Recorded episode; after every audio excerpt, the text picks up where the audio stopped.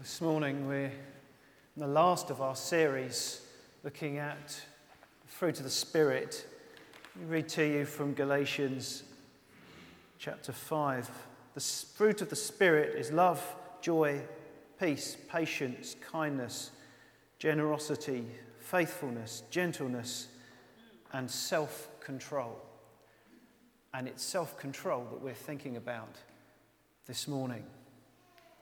There's a saying that you can't control the actions of others, but you can control your own actions.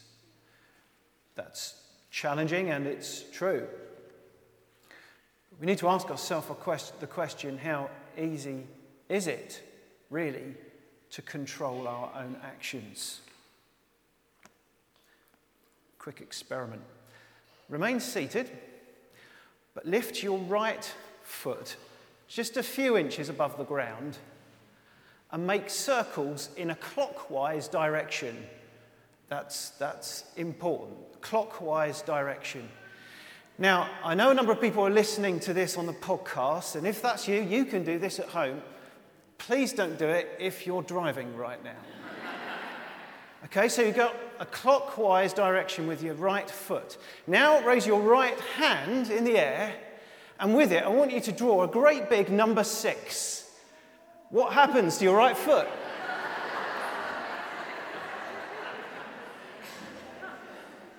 now, I think if you practice that long enough, you probably could train your brain to coordinate that one. But, you know, it's that automatic response, isn't it? It changes direction. We think we think we have control. We, we'd love to have control. We live in an age where we feel that we can control just about anything. We can order anything we want anytime, wherever we are in the world, and have it delivered to us as quickly as we can. We get very upset when we feel that we no longer have that kind of, um, that kind of control that we feel that we have a legitimate claim to now.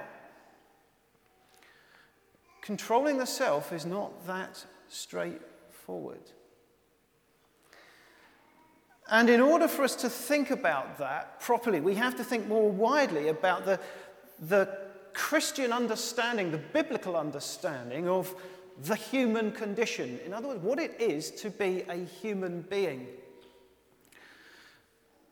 A very, very old fashioned word, and a word that we probably don't use much in everyday language because it sounds unfashionable and out of date, but it's the word sin. And that word is so important if we are to understand properly what the Bible teaches us about what it is to be a human being. Forget notions of lists of things that we think are wrong. That's not really ultimately what that word sin refers to. Rather, it refers to that thing within us that continually moves us in the directions that lead to destruction and leads us in a direction that is not good. That's what it is. It's a power, it's a bias within the human heart. Every single one of us, every, every human being alive has some sense of right and wrong. No matter how we live that out, we all have some sort of sense of what's right and what's wrong. Sure, there are grey areas that we can discuss. Oh, we have disagreements among ourselves as Christians, but the point is, as human, it's, it, it's fundamental to what it is to be a living human being, to have a kind of a moral compass we might not always do what is right, but we have a sense of what is right. It's part of what defines us. And yet, no one's perfect. Now, that may sound like an obvious cliche, but why? Why are we not perfect? It's puzzling, isn't it?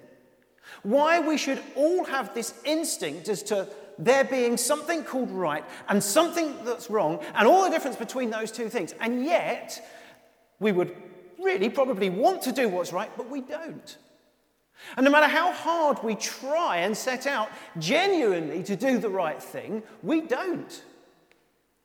It's a pattern that recurs in every time and place throughout human history. It unites all of us. We're not perfect. That to me is one of the most compelling things, one of the most compelling things about the whole Christian faith because of the way in which it understands the reality of what it is to be a human being. There's no pretending anything, there's no sweeping anything under the carpet. You know, we, we have this mysterious bias, this gravitation to do the wrong thing, even though we know what is right and even though we want to do what is right. Sometimes we can find even the harder that we try to do the right thing, we seem to get it wrong and trip up over and over again. And an illustration that I've heard and have used many times is imagine if you're going into the shopping, uh, into, to do your shopping in the supermarket and you get one of those really big trolleys you put your, your pound or your little token in or whatever, you put it away, and then you, you walk through. And you soon notice that one of the wheels is stuck or bent or warped, and it starts to judder, and it's a strain to push it straight forward. So you're walking forward like this, and it keeps veering off to one direction. You want to go straight ahead, it wants to go right. So you have to push it, it takes effort. You really, really want to go to the fruit and veg, and yet it insists on heading for the real ale and the uh, pastries. Yeah? So you've got to work at it. It's that bias that even though you've got in your mind the direction you wanted to take it in, it insists on veering off. That is a kind of an image as to what the power, the gravitational pull, the bias that we refer to when we use that word sin is. And, and throughout the, the, scriptures, we find this idea develops that we, we, we live not in a spiritual vacuum, but everything has a spiritual dimension to it. And so the language that is, is deployed, particularly in the New Testament, is that of a battle, that we, we, we are fighting a spiritual battle. All the time we forget that. We're not aware of it. We're not tuned into it. But that's the reality. So every choice, every decision comes loaded with that spirituality. Self control then matters because if we don't get a handle on ourselves, it's too easy just to veer off in the wrong direction. Even though we inside ourselves know what's right and wrong and we want to do the right thing, we find that so hard. The other thing that we need to know about self control is it, when we think about it, we probably naturally think that it's all about avoiding doing bad stuff. That self control is about, you know, don't do this and don't do that. But self control applies as much to positive things that we should do as much as it does to negative things that we want to avoid. For example, praying. How often do we find in our experience that we just don't feel like praying or we struggle to get started? I think, think of loads of times when I, I find that it a real effort to actually motivate myself to get down to doing some serious praying or, or, or reading the Bible.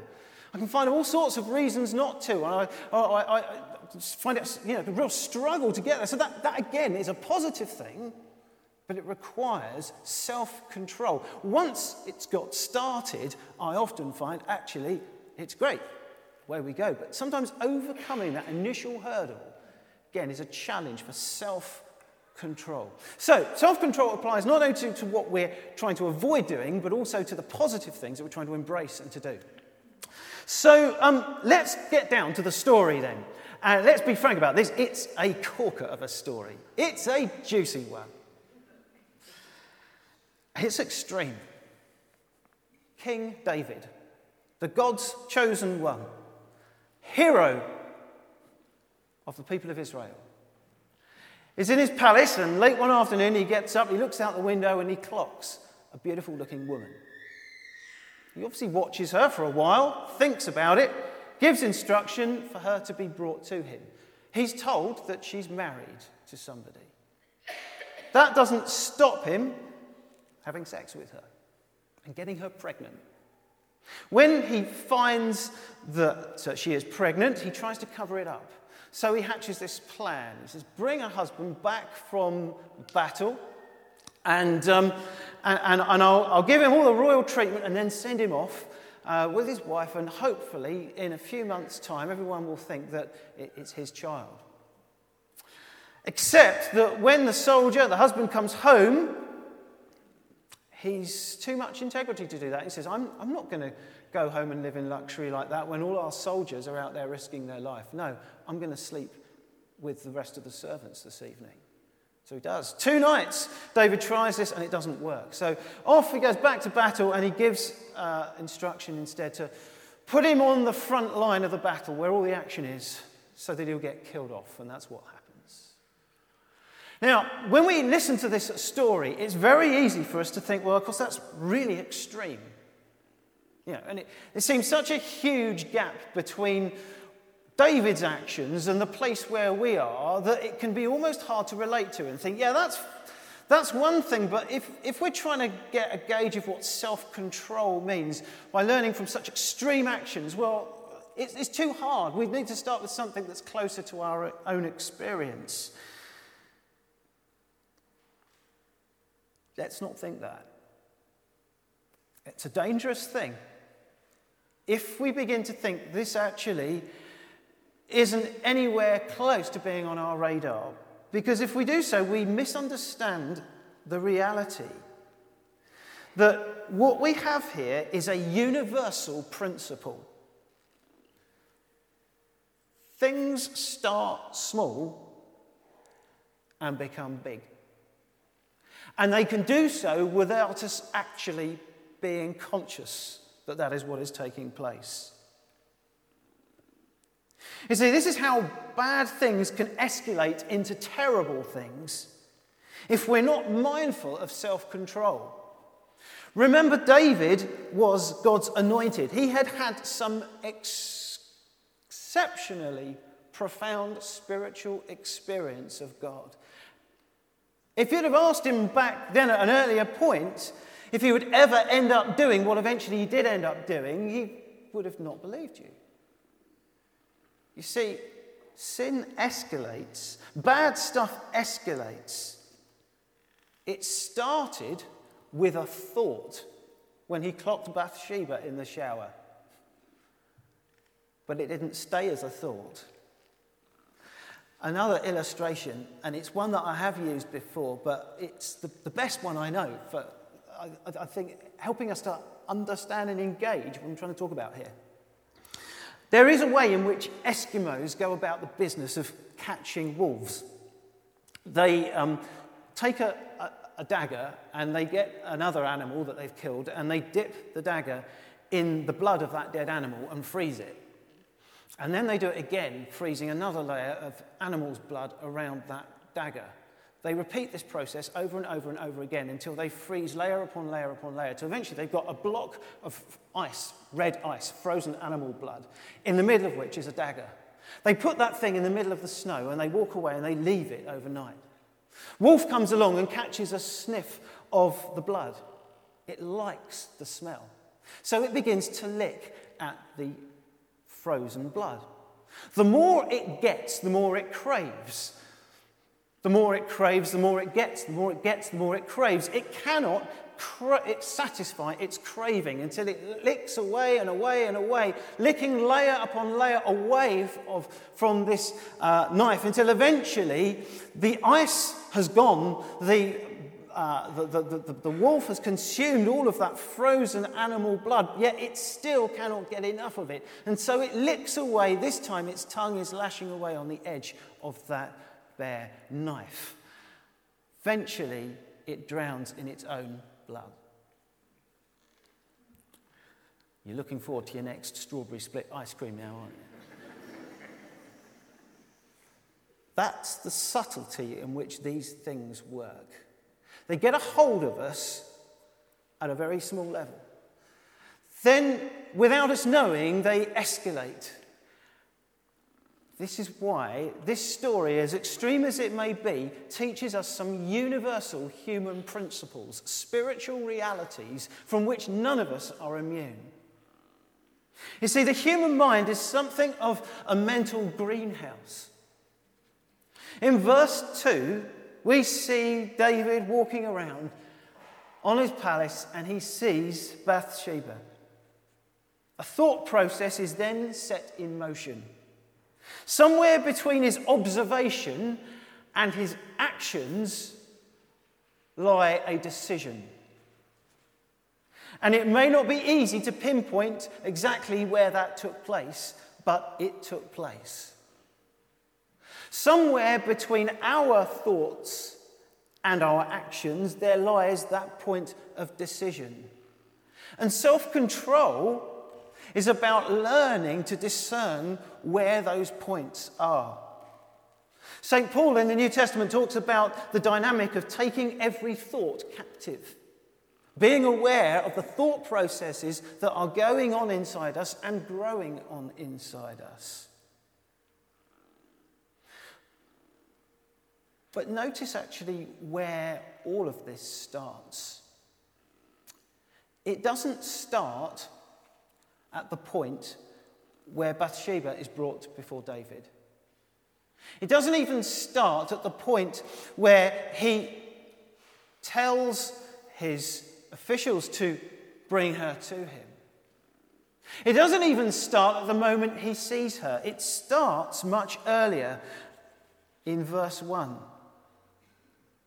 In the spring of the year, the time when kings go out to battle, David sent Joab with his officers and all Israel with him. They ravaged the Ammonites and besieged Rabbah.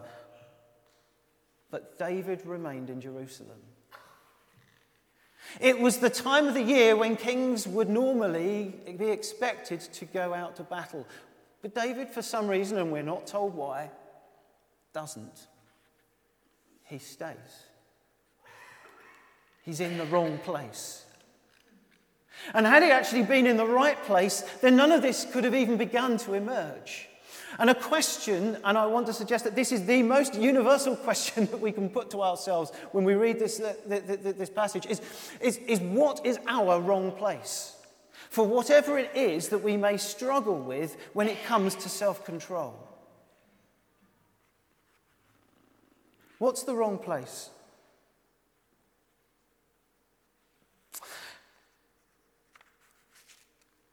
What places do we find ourselves most vulnerable when we're trying to control those things that will pull us in the wrong direction? Now, for each of us, that will be a different thing. I'm going to just describe just a few, which give a hint of the sort of things that 20 years as a minister now, I've listened to people's stories, things where things have gone wrong in people's lives, and brokenness, and the sort of picture I get as I think back over many conversations over the years that I've heard. And again, if you're listening to this on the podcast, wherever you are right now, ask yourself the question are you in the wrong place as you're listening?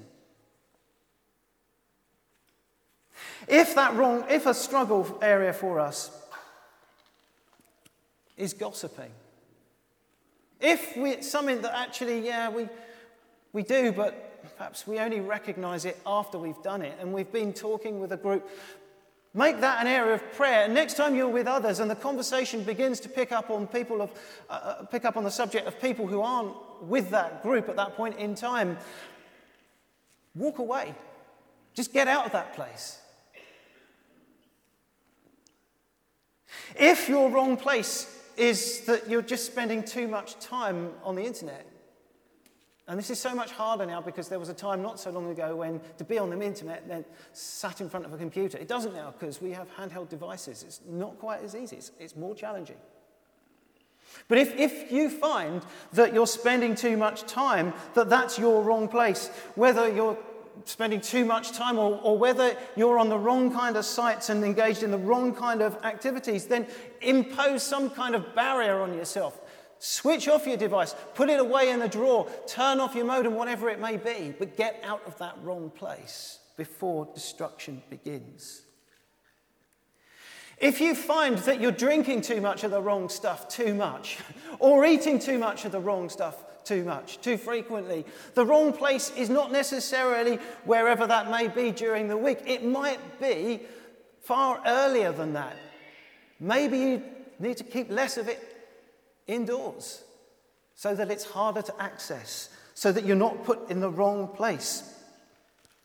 Maybe if you're spending too much and you're finding yourself in crippling debt, then perhaps being in the wrong place means being somewhere with a credit card on you. Leave it at home and use cash instead.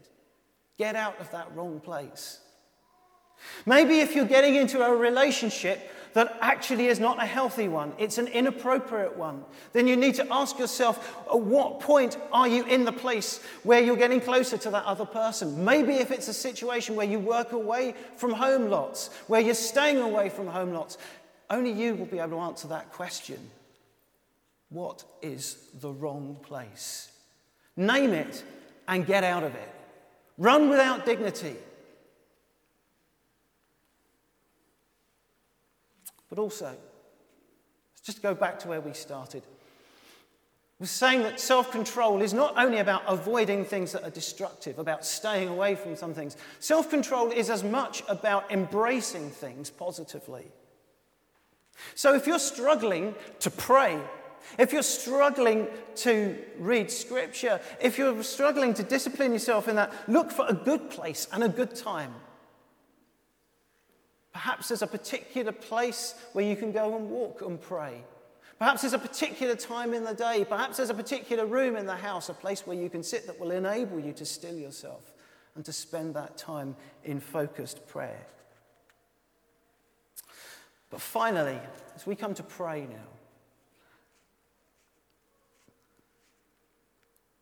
I want to say that if anything I've said this morning is about, suggests any kind of guilt trip um, it's not.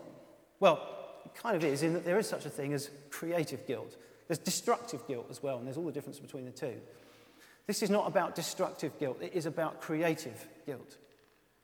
Creative guilt is guilt that actually motivates us to change in a helpful way. And if we're in that place where we really do want that to happen, then that's great. Because we need to remember from this story, and I think this is perhaps the most powerful thing about this story of David and Bathsheba that it teaches us, is that even not if, but when we mess up, when we get it wrong, when we've got ourselves into the wrong place and then some, we can always come back. Because God meets you in that place, and He doesn't leave you in that place, He brings you back to a fresh start and a new beginning.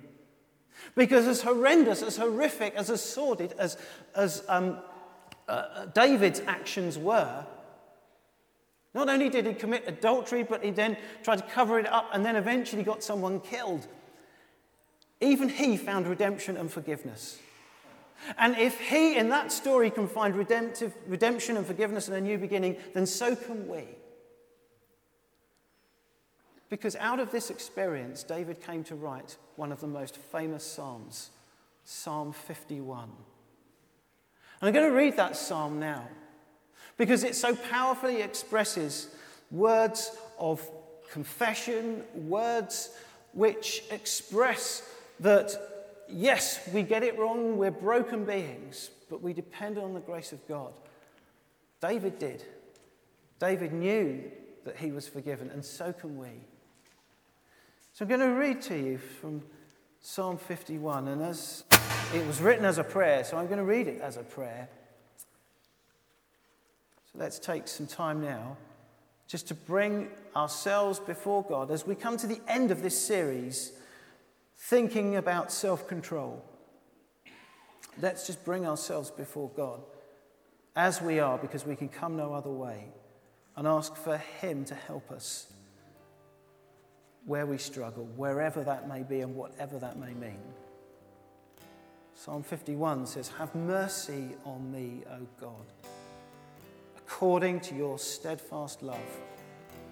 According to your abundant mercy, blot out my transgressions. Wash me thoroughly from my iniquity and cleanse me from my sin.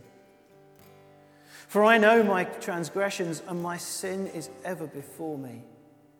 Against you, you alone have I sinned and have done what is evil in your sight Indeed, I was born guilty, a sinner when my mother conceived me, even. You desire truth in the inward being. Therefore, teach me wisdom in my secret heart. Purge me, and I shall be clean. Wash me, and I shall be whiter than snow. Let me hear joy and gladness. Let the bones that you have crushed rejoice. Hide your face from my sins and blot out all my iniquities.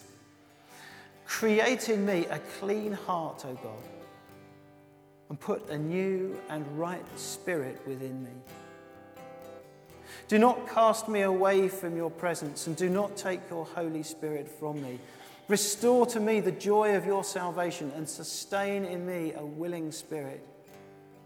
Then I will teach transgressors your ways, and sinners will return to you. Deliver me from bloodshed, O God, O God of my salvation, and my tongue will sing aloud of your deliverance. Lord, open my lips, and my mouth will declare your praise. For you have no delight in sacrifice. If I were to give you a burnt offering, you would not be pleased. The sacrifice acceptable to God is a broken spirit a broken and contrite heart, O God, you will not despise.